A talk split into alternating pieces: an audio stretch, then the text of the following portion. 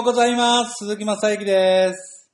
えー、モーニングメッセージね、第5部、えー、第12回かな ?12 回をおお届けいたしますね。えー、もう、10月の22日になりましたよ。2017年また10日ないということでね、えー、またこんな師走に、えー、音声をそろそろ取らないとなと。うん。えーいろんな方からね、リスナーからメッセージいただいてて、なかなか忙しかったり、めんどくさかったりして、なかなか取れなかったので、そろそろ取らなきゃなと思い越しを上げたところでございます。じゃあ、あのーみんなをね、えーお待たせしていた、一番古くにもらってたのは12月8日だね。12月8日にもらっていたものとか、一番古いやつかな。えー一つ一つね、えーリスナーからのメッセージ読んでいきたいと思う。いきます。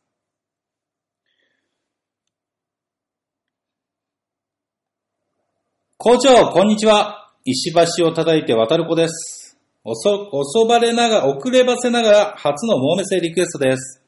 愛しさと、切なさと、心強さと、は、20代の頃、よくカラオケで歌っていました。帰宅中の車内で思わず口ずさみそうになりましたよ。うん。石橋を叩いて渡る子が、えー、帰宅中の車内で多分、イヤホンかなんかで聞いてくれてたんだろうね、モーメスよ。うん。思えば、あの頃も会社員ではあったけれど、今より心は自由でした。思うことは口に出していたし、それで周りとぶつかることがあっても乗り越えてきた。音楽っていいですね。一瞬でそれを聞いていた頃の記憶が蘇ります。さて、本日は校長に語っていただきたいことがあります。孤独についてです。朝のお題にはそう惜しくないでしょうかリサーチは孤独という同期の声を聞くことがありますが、私は物理的に一人であるからといって孤独と感じることはなく、むしろ心を通わない大勢の中にいる時の方が強く孤独を感じます。懇親会という名で、実のところ親戚なんか、あ、親戚じゃないね、懇親なんかちっともしない会社関係の飲み会が良い例です。校長は孤独を感じることがありますか？あるとしたらどんな時ですか？いつも大勢の仲間に囲まれているイメージがあるので、ないと言われてそこを終わりそうな気がしますが、取り上げていただけましたら最高です。曲のリクエストはドリカムの何度でも、冒頭のみんなで一緒にやるぞも在中っぽくて良いと思います。ありがとうございます。えっ、と、じゃあドリカムの何度でも曲のリクエストもらってるんで、こちらを、えー、石橋さんにね、えー、とリスナーに送って、その後に孤独についてお話していきましょうか。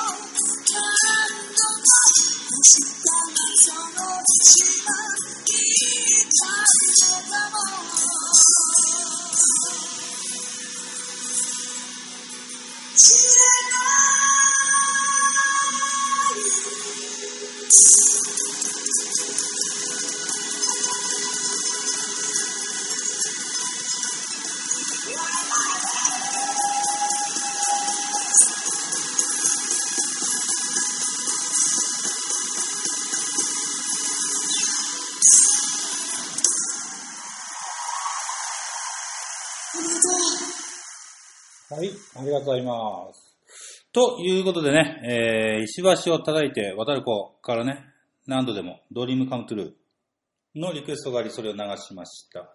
さて、あのー先ほど質問をいただいていた孤独についてですね。まあ、物理的に一人だから孤独って感じる人もいるけど、石橋さんの場合は、会社関係の飲み会とか良い例で、多くの人たちが懇親会っていう形で集まってるけど、あーできれば懇親会なんてめんどくせえから家帰って休みたいなとかね、それぞれの人が別に懇親を深めていない。えー結局そういうところに行っても石橋さんは孤独を感じるっていうことなんだけども。鈴木さんはどう思われますか？いつも仲間に囲まれていて、えーそういう孤独を感じることがないとかね。そういう意見で終わりそうですっていう意見ですが、これの私の答えとしては、私もかなり孤独っていうのはね、感じますよ、常に。で、多くの人と私は、ポジション的に、この立ち位置的に、多くの人の相談に乗ったりするんですけど、やっぱり人間って、誰もが自分が特別だと思いがちですよね。みんな一緒なのに。それは、やっぱり、多くの人は多くの人に接していないっていうのはありますね。多くの人は多くの人に接してないし、さらに本音の自分の言葉もなかなか気遣って言わないし、そういう人同士でやりとりしてるから、やっぱり孤独感じちゃうでしょ。みんなが気遣い合って本音言わないから、しかも多くの人とやりとりしないし。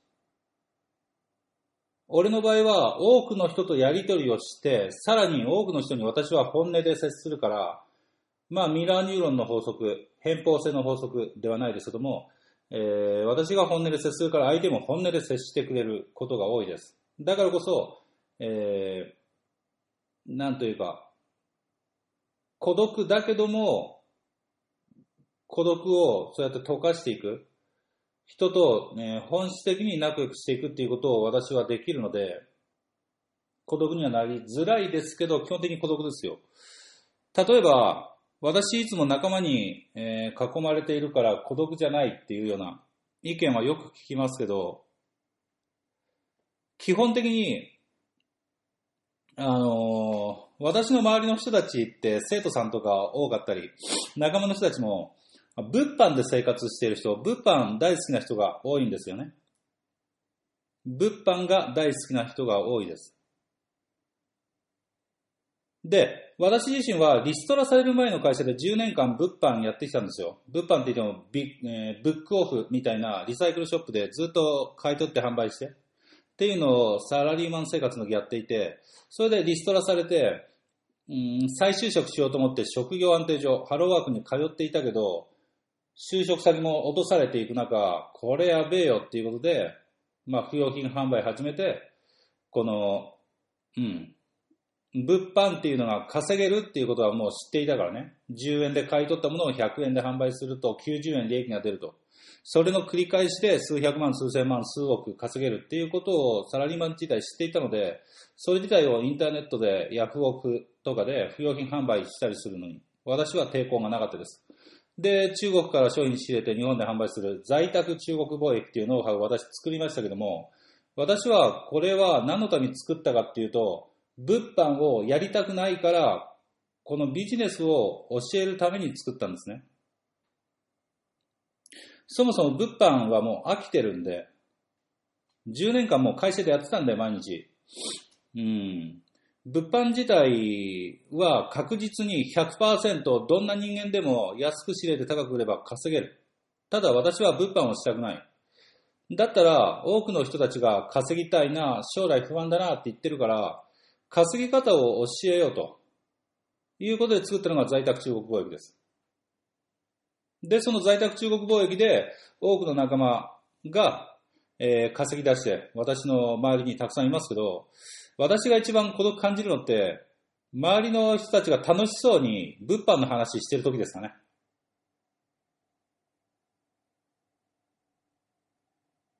周りの人たちが楽しそうに物販の話をしていると私全く興味がないので、あの、物販とか稼ぐっていうのは当たり前のことなので、その当たり前の話しててもどうでもよくて、もっとその、稼いだお金でどうやって幸せになるかとか、稼いだお金でどうやって人を笑顔にするかとか、稼いだお金でどんな、まあ、健康的な生活をするかとか、えー旅行に行くかとか、イベントをするかとか、そういう話に私は興味があります。うん。だから、えー私としても、えー大勢の仲間に囲まれていて、大勢の仲間に囲まれていたとしても、うん、私と話の合う人がどれだけいるのかなっていうことです。立場的にも結構あの、えー講師の人たちは講師の人たち、やっぱり同僚だったりね。うん生徒は生徒の人たち同士の方が、あとは生徒の先輩の人とかの方が話しやすいじゃないですか。だから例えばこれが会社組織だったら、会社組織だったら、あなたはどんな人が一番話しやすいですか？会社組織だったら、多分あなたは社長が一番話しやすいとか、部長が一番話しやすいとかっていうよりは、多くの人は同僚が一番話しやすいと思うんですよね。同僚が話しやすい。多くの人たちは自分と類は友を呼ぶ。類、ね、あの分類が同じ人たちの方が話が合うし、気ぃ使わなくていいので、えーやっぱり同僚と仲良くなるものだし、うん。えー役員とか上の方になるとやっぱ気使われちゃうし、えー孤独っていうのは上に行くほど感じるものでもあります。うん。それは私の、えー在中っていうグループの中においても私もそういうところはやっぱりありますよね。だから、その何？人に囲まれてるから、孤独を感じないんだろうなっていうのは浅はかですよ。浅はか証拠ですよ。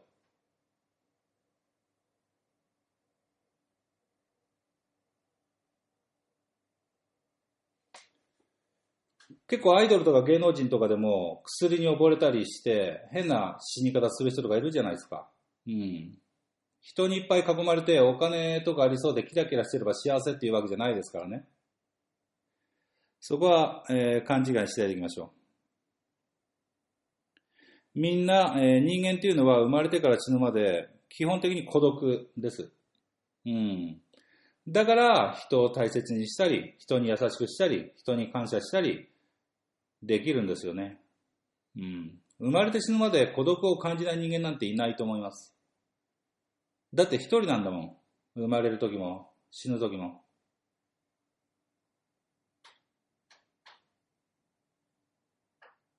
友達だったら別れるかもしれないし、家族だって死別するかもしれないし、ねえ、ご夫婦のどちらかだって、ねえ、同時に亡くなるとも限らない、どちらかが先に死ぬかもしれないし、必ず別れは来る。出会いがあるってことは必ず別れがある。別れがあるってことは、今出会えてることっていうのは、それだけで奇跡的なことなんですよね。奇跡的なことで、一時的に今一緒にいるだけ。一時的に今一緒にいるだけで、どちらかは必ず遅かれ早かれ死んでいくので、これはもう、埋まらないでしょう、孤独なんて。うん。だから、人生は素敵なんだと思います。だから、みんなが孤独だから、何度でも何度でも何度でも、傷ついてでも、うん、どんどん、この短い人生の中で後悔しないように、相手に自分の本当の気持ちをぶつけて、楽しく後悔しないように、コミュニケーションを取っていきましょう。石橋を叩いて渡る子さん、いかがでしたでしょうか？今のが私の答えです。では次に参りたいと思います。11期特待生ゴールドメンバーの山本キッドピアノ教室です。えー、鈴木校長、今日は久々のモーメスありがとうございました。昼休みに郵便局へ歩いていく最中に拝聴しました。校長の元気な声のおはようございますそして、いってらっしゃいませ最高です。今日は桜庭さんとご一緒だったんですね。私もしばらくお会いしていないので、在中スクールを卒業したら良い結果を報告がてらお会いしたいです。最近、ながら作業が多いです。食べながらチャットやメールチェック。音声セミナーを聞きながら犬のご飯作りや掃除。お風呂に入りながら校長や担当講師への一日の報告。あ、でもリサーチは集中してやっていますよ。ながら作業はするのは、ながら作業をするのはいけませんよ。って、一般的に、特に学校の先生とかに言われますから、あまり良くないイメージでした。でも、限られた毎日の時間に、いろんなことをして過ごすためには、大切なスキルだとも思います。在中に取り組み出して特にそうも感じます。あと、スケジュール管理。松山の講演会の時、校長がスケジュール帳の中身を見せてくださった時に、アホで素直で行動力のある、素敵な数名の聴講者が、すぐに同じスケジュール帳を購入していたのを思い出しました。とても愉快でした。まあ私の講演会を、えー松山でやったんですけど、その講演で私がスケジュール帳の中身見せて、私はこういうスケジュール管理をしていると見せたときに、アホで素直で行動力のある素敵な数名のこうその講演聞いた人が、すぐに同じスケジュール帳を購入したっていうことだね。今日の11期生のチャットでのスクスマイルプロジェクト、ん？スマイルプロジェクトで時間についての質問があって、スクール生たちが様々な意見を言っていましたね。校長の時間に対するお考えをお聞かせいただけないでしょうか。よろしくお願いします。ちなみに私はタイムマシーンに乗っていろんなハプニングが起こり、ドキドキする展開の映画、バックトゥザフューチャーのシリーズが大好きでした。ドラえもんにもタイムマシンが出てきますよね。桜庭さんのおすすめの映画にもタイムトラベルのものがいくつかありました。音楽のリクエストです。先日のメルマガでも取り上げてくださいましたが、次回のセミナー12月16日はベートーベンの誕生日です。年末には有名な大工が日本各地で演奏されます。1時間近くかかる長い曲の終盤に歓喜の歌があります。ポップスとクラシック音楽のオペラを融合させたポップオペラ歌手の藤沢則正さんがこの歓喜の歌をアレンジして希望の歌という曲を歌われています。今の私たち在中スクール生のエールにも聞こえますのでお時間がありましたらぜひ聴いてみてください。PV 風の動画なので音楽が始まるまで出だしの35秒をカットしてください。所要は5分ぐらいです。ということで、歓喜の歌を聞いてみましょう。この後に、えー、時間に対する考えというのをお話したいと思います。はい。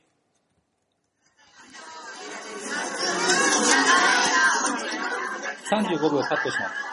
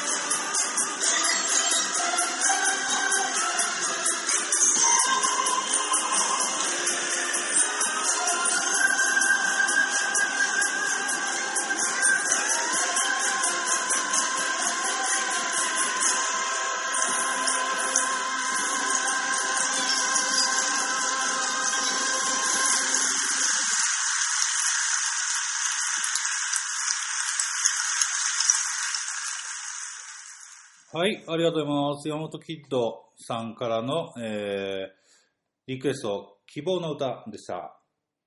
ではですね、えー、次に、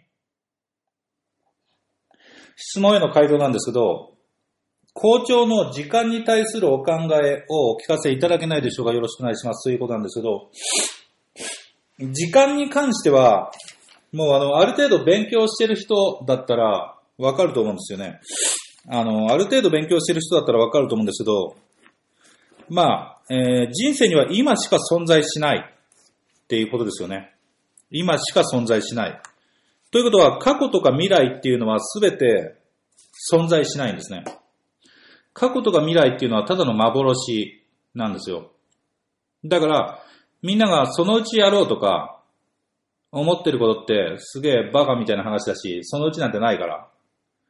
まあ未来にやろうって思ってたらおかしな話だし、えー、過去にこんなことがあったからなんたらって言ってるとしたら、それもおかしな話なんですよ。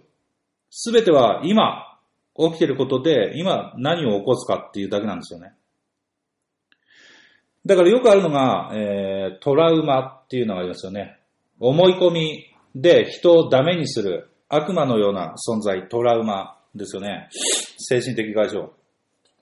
子供の頃にこんなこと、こうでこれこういうことがあったから私はこうなんです。っていう人ね、いますけど、トラウマっていうのは存在しないですからね。何しろ過去のことですから。はい。だから、精神病とかって自分が選んでなってるんですよ。うん。まあもちろん自分の表面意識では選んでないですけど、潜在意識で自分が選んでるんですよ。存在しないものに意味付けをしているんですからね。うん。すなわち、えー、例えば、誰でもわかることだと思いますけど、去年、電通で勤めてた女子社員が自殺しちゃって大問題になりましたけど、あれだって自殺するまで頑張って通ってね、自殺しちゃうっていう選択を彼女がしたわけですけども、会社辞めて他の会社行っててもよかったわけです。まあそれはもうなくなっちゃってるんで結果論ですから、それは置いといて、うん。置いといてですね。例えばトラウマで、昔親にいじめられたから、えー、すごい家庭内暴力激しくて、私は本当に親に、お前はカスだ、バカだ、何もできないって言われて育ってきたから、私は自分に自信が持てないんです、みたいな人いたとしたら、それトラウマとか親のせいじゃないですからね。別に同じような環境でも、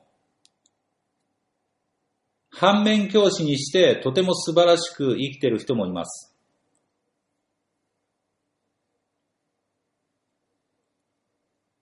人には2種類の人間がいます。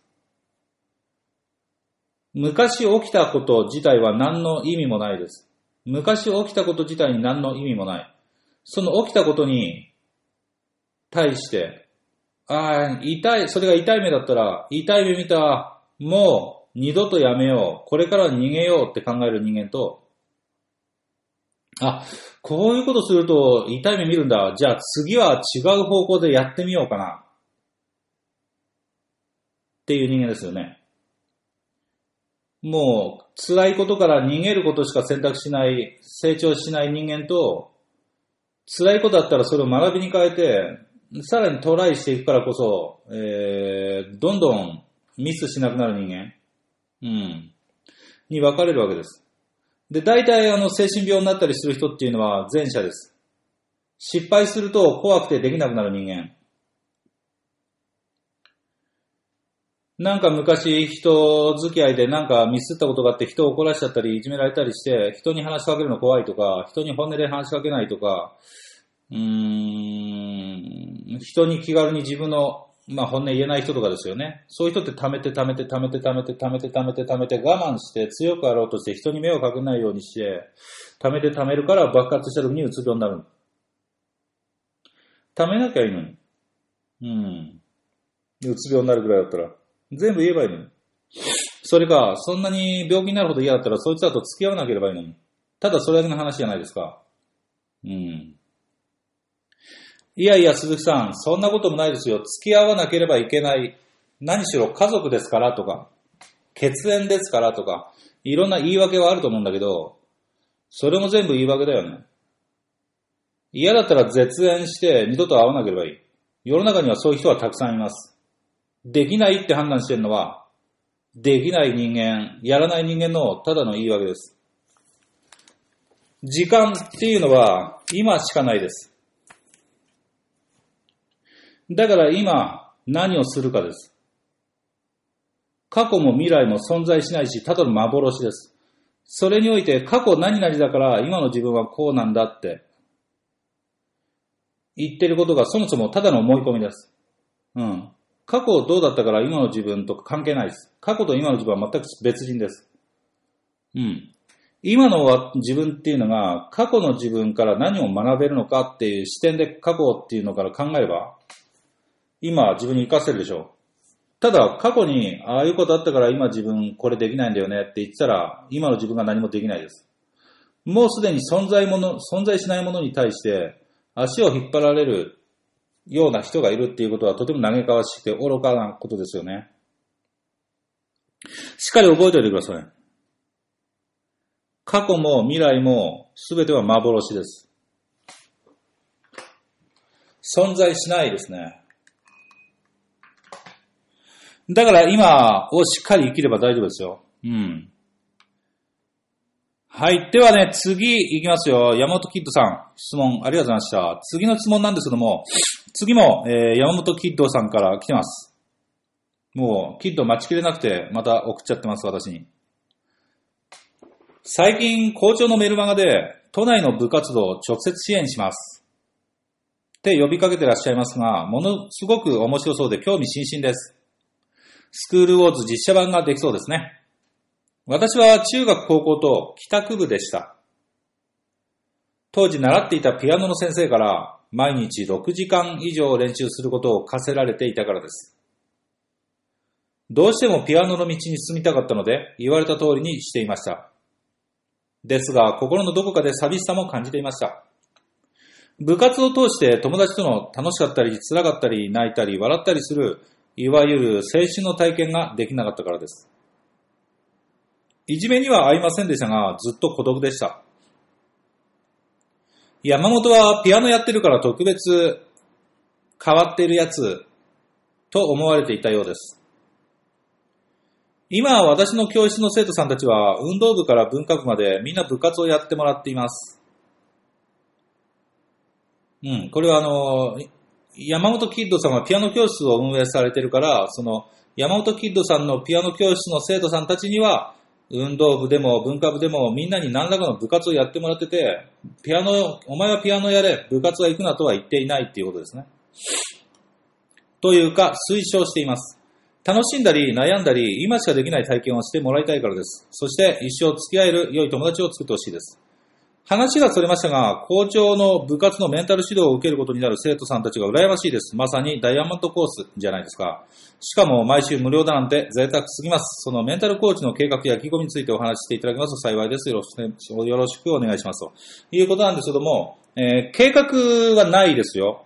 えー、まあ、なんだ、無料で毎週でも私行くつもりですから、声かけてくれればね、まだ声かかってないですけど、なかなかこんなよくわかんないね、なんかビジネスを教えてますみたいな。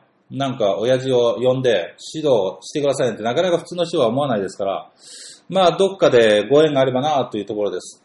そんな中でもね、中学校、福井の中学校350人の前にね、私立たせてくれた人もいたぐらいですから、まああの、ないとも言い切れないですわ。多くの人は、そんなことできるわけねえじゃん。俺なんかが、私なんかが、学校に入って教育するのできるわけねえじゃんって思うから多くの人ができない。私もできないと思ってたんですけど、重要ですよ。私もできないと思ってたんですけど、学校で講演しますって言い続けてたら声がかかりました。そして、できました。絶対にできないと思ってた時は絶対にできませんでした。ただ、絶対にできる、したいって思って言い続けたら、それを聞いた人の中でいいんじゃないって思った人が、うん、あの、私を立たせてくれました。本当にありがたいことです。そしてこれは誰にでも言えることですね。みんなやる前から諦めてる。だからこのメンタルのコーチ、えー部活に入りますっていうのも、えー先に私、これできるかどうかなんてさっぱりわかんないです。はい。ただ、えー本気で入って、マインドセットの指導します。はい。しかもこれ、運動部なのか文化部なのかそういうのをさっぱり指定してないですから、どんな部活から来るかもわからないです。だから計画とかもないです。どちらかというと担任の先生とか子供たちと話して、直接作っていくっていう形になりますよね。うん。まあ、それだけですね。ちなみに山本さん、私は高校の頃、生物部、中学生の頃は科学部でした。部活は楽しかったですけど、ピアノも、えーもちろん楽しいと思われますよ。逆に部活やってた人たちが羨ましい的なこと言ってますけど、山本さんは、えーピアノをやっていて、それで発表会とか行けば、いろんな大人の人に声かけてもらったり、他の演奏とかしてる、えー男子、女子と発表会で知り合いになることができたり、えー出会いとか青春っていうのは、全然なかったわけではないはずです。必ず、他の学校の部活に行っていた人には出会えない人たちと、時々出会っていたはずです。毎日は練習ばっかりだったかもしれないけど。だから、えーないものねだりですね。で、あの、なんだろう、やっとけばよかったです。みんなには友達を作ってくれればと思ってますって言ってるけど、山本さん、今だって、えー今、あなたが友達を作ればいい。ただそれだけの話なんですよね。うん。別に過去のもう存在しないことがどうとかそういう話はどうでもよくて、山本さんは今生きてるんだから、今友達作ればいいし、今部活的なものをやりたいんだったらやればいいんです。うん。例えばジム行ってみるとか、料理教室行ってみるとか、なんたら行ってみるとかしたらそこの人たちと仲良くなれますわ。ただ、それをしないで、学学生だった頃に行かなかったからできなかったなって言ってたら、ただのバカですわ。うん。学生時代なんてもう存在しないんだから、昔のことで。うん。今、できる。今、できるんです。山本さん。今できるものを今やらないと、本当に、そのまま死にます。だからまあ今、在地で頑張ってるってとこなんだけども。うん。まあこれからも一緒に頑張りましょう。では次行きます。鈴木さん、おはようございます。11期の花です。12月17日、大阪での忘年会に参加いたしました。参加して本当に良かったです。忘年会では講師の方々、在中卒業生の先輩、ABC 卒業生の方々など、たくさんの方とお話できました。その中でも私の担当講師の教え子の先輩たちからは、数々の具体的なアドバイスをいただきました。忘年会会場を出た後、私は私以外の6名が全員担当講師の元教え子で、卒業生、ビジネス、現役の先輩たちと、もう大変贅沢な二次会、三次会に参加させていただきました。もともと二次会はちょっと顔を出して、9時過ぎの新幹線で東京へ帰る予定でしたが、二次会が始まり、しばらくすると、今帰ると後悔するな、と思うような濃厚な話が続いていたので、私は当初二次会から帰る予定時刻だった8時40分直前に急遽チェックアウトしたホテルを再予約して、新幹線の予約を翌日へ変更して二次会と三次会の最後まで参加させていただきました。先輩たちのうち4名の方は忘年会で初めてお会いしましたが、真剣に本気でお話をしていただいたと感じます。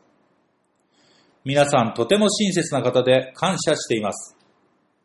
もう目線を聞かれているかわかりませんが、本当にありがとうございました。三次会が終わり、宿泊先までの帰りの電車でも、別れ際にも、やめなければ絶対に結果を出せる。講師を信じて頑張ってください。と言っていただき、握手してもらいました。先輩たちがおっしゃっているのは、スクール中のことだけではなく、その後も続く自分のビジネスを継続できるようになってくださいという意味です。経験者の方に直接言われるととても実感が湧いて、私もこうなりたいと未来の自分を想像できることができました。私は次にその先輩たちとお会いすることがあった時に恥ずかしくない自分になると決めました。今はとてもワクワクしています。セミナーと懇親会には講師だけではなく、実績を出している先輩たちも参加されていて、お話を聞くことができます。まだセミナーに行かれていない人は、ご都合をぜひつけて参加してみてください。以上、個人的な感想でした。リクエストは嵐の嵐です。忘年会に行かれた方はわかると思います。鈴木さんにキスされたことがあるという男性の先輩に何人か会いました。キスマなんですか？その方々はビジネスでも実績を出されているので縁起が良いということなんでしょうが、私も鈴木さんとハグして波動を高めていただきました。どうもありがとうございました。ということです。花さん、私結構、えーセミナーとかね、忘年会とか、酒の席では、えー調子に乗るとね、キスして回ってね、え1回の懇親会でおじさん50人切りしたこともあります。50人キスして回りました。はい。ただね、えー最近、うるさくなってきたので、やめてるんですね。11期とかもうやってないんですよ。だから逆に私とキスできた男性諸君は、えーおめでとうございますと。いうことで、もうあの、レア体験でございますから、えーそんな感じでね、思っておいてください。では、えーリクエスト、嵐の、嵐行ってみましょうか。甘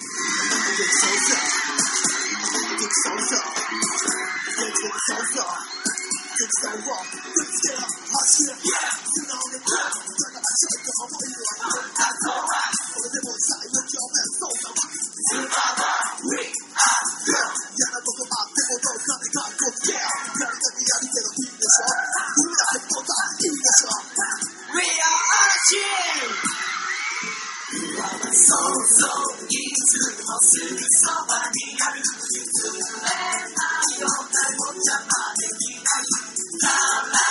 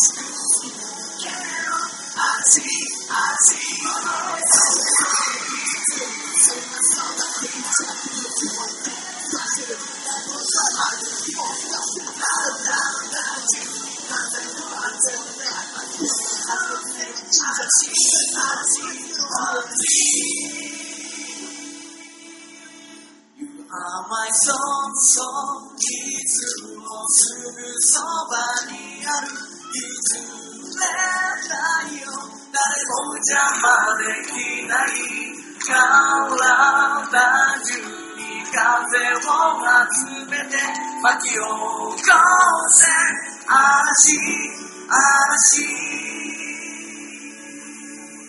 For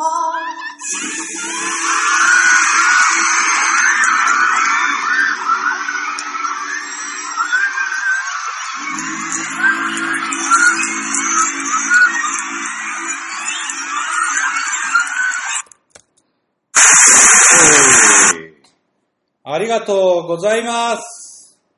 ということでですね、えー、今日のモーメセ、久しぶりに撮ったのも終わりです。どうでしたでしょうか？えー、三つ目の花さんからのね、えー話題っていうのは、花さんからメッセージはあったけど、質問っていうのは特になかったから、えー私が話すことは特にないです。えー他にもね、いろんな意見聞いてみたかったら、いろいろ、えー私に聞いてください。チャットワークとかメールとかで私に送ってくれればいいですよ。あとは自分から、あの、これを聞いてる人たち、リスナーの人たちに、えー聞いてもらいたいことはあなたが別に私を通して話してもいいし、あるいはあなたが家で音声を収録して、私にデータを送ってくれたら、私が特別号外編として、モーニングメッセージ流してもいいです。まあ、なかなかそういう人はいないと思いますよね。うん。まあ、とりあえず、あれですわ。あと10日で今年も終わりです。今日も、えーいい年末を迎えられるように、えーしっかり家掃除とか片付けとか最後の仕事のね、えー整理、人間関係の整理、物を捨てる、断捨離する、全捨離する。で、えー気持ちよく年越しできるように頑張っていきましょう。ではでは、いきますよ。ありがとう一丁締めで締めたいと思います。ありがとう一丁締め。覚えてますか？はい、起立起立足を肩幅に開いて、手を、両手を前に出して、手のひらは上に向けて、両手も肩の、肩幅ぐらいにそれぞれ開いてですね、えーせーのって言ったら、ありがとう、ありがとう、ありがとう、パンですよ。いきますよ。せーの。ありがとうありがとうありがとうありがとうございましたということで今日も、いってらっしゃいませ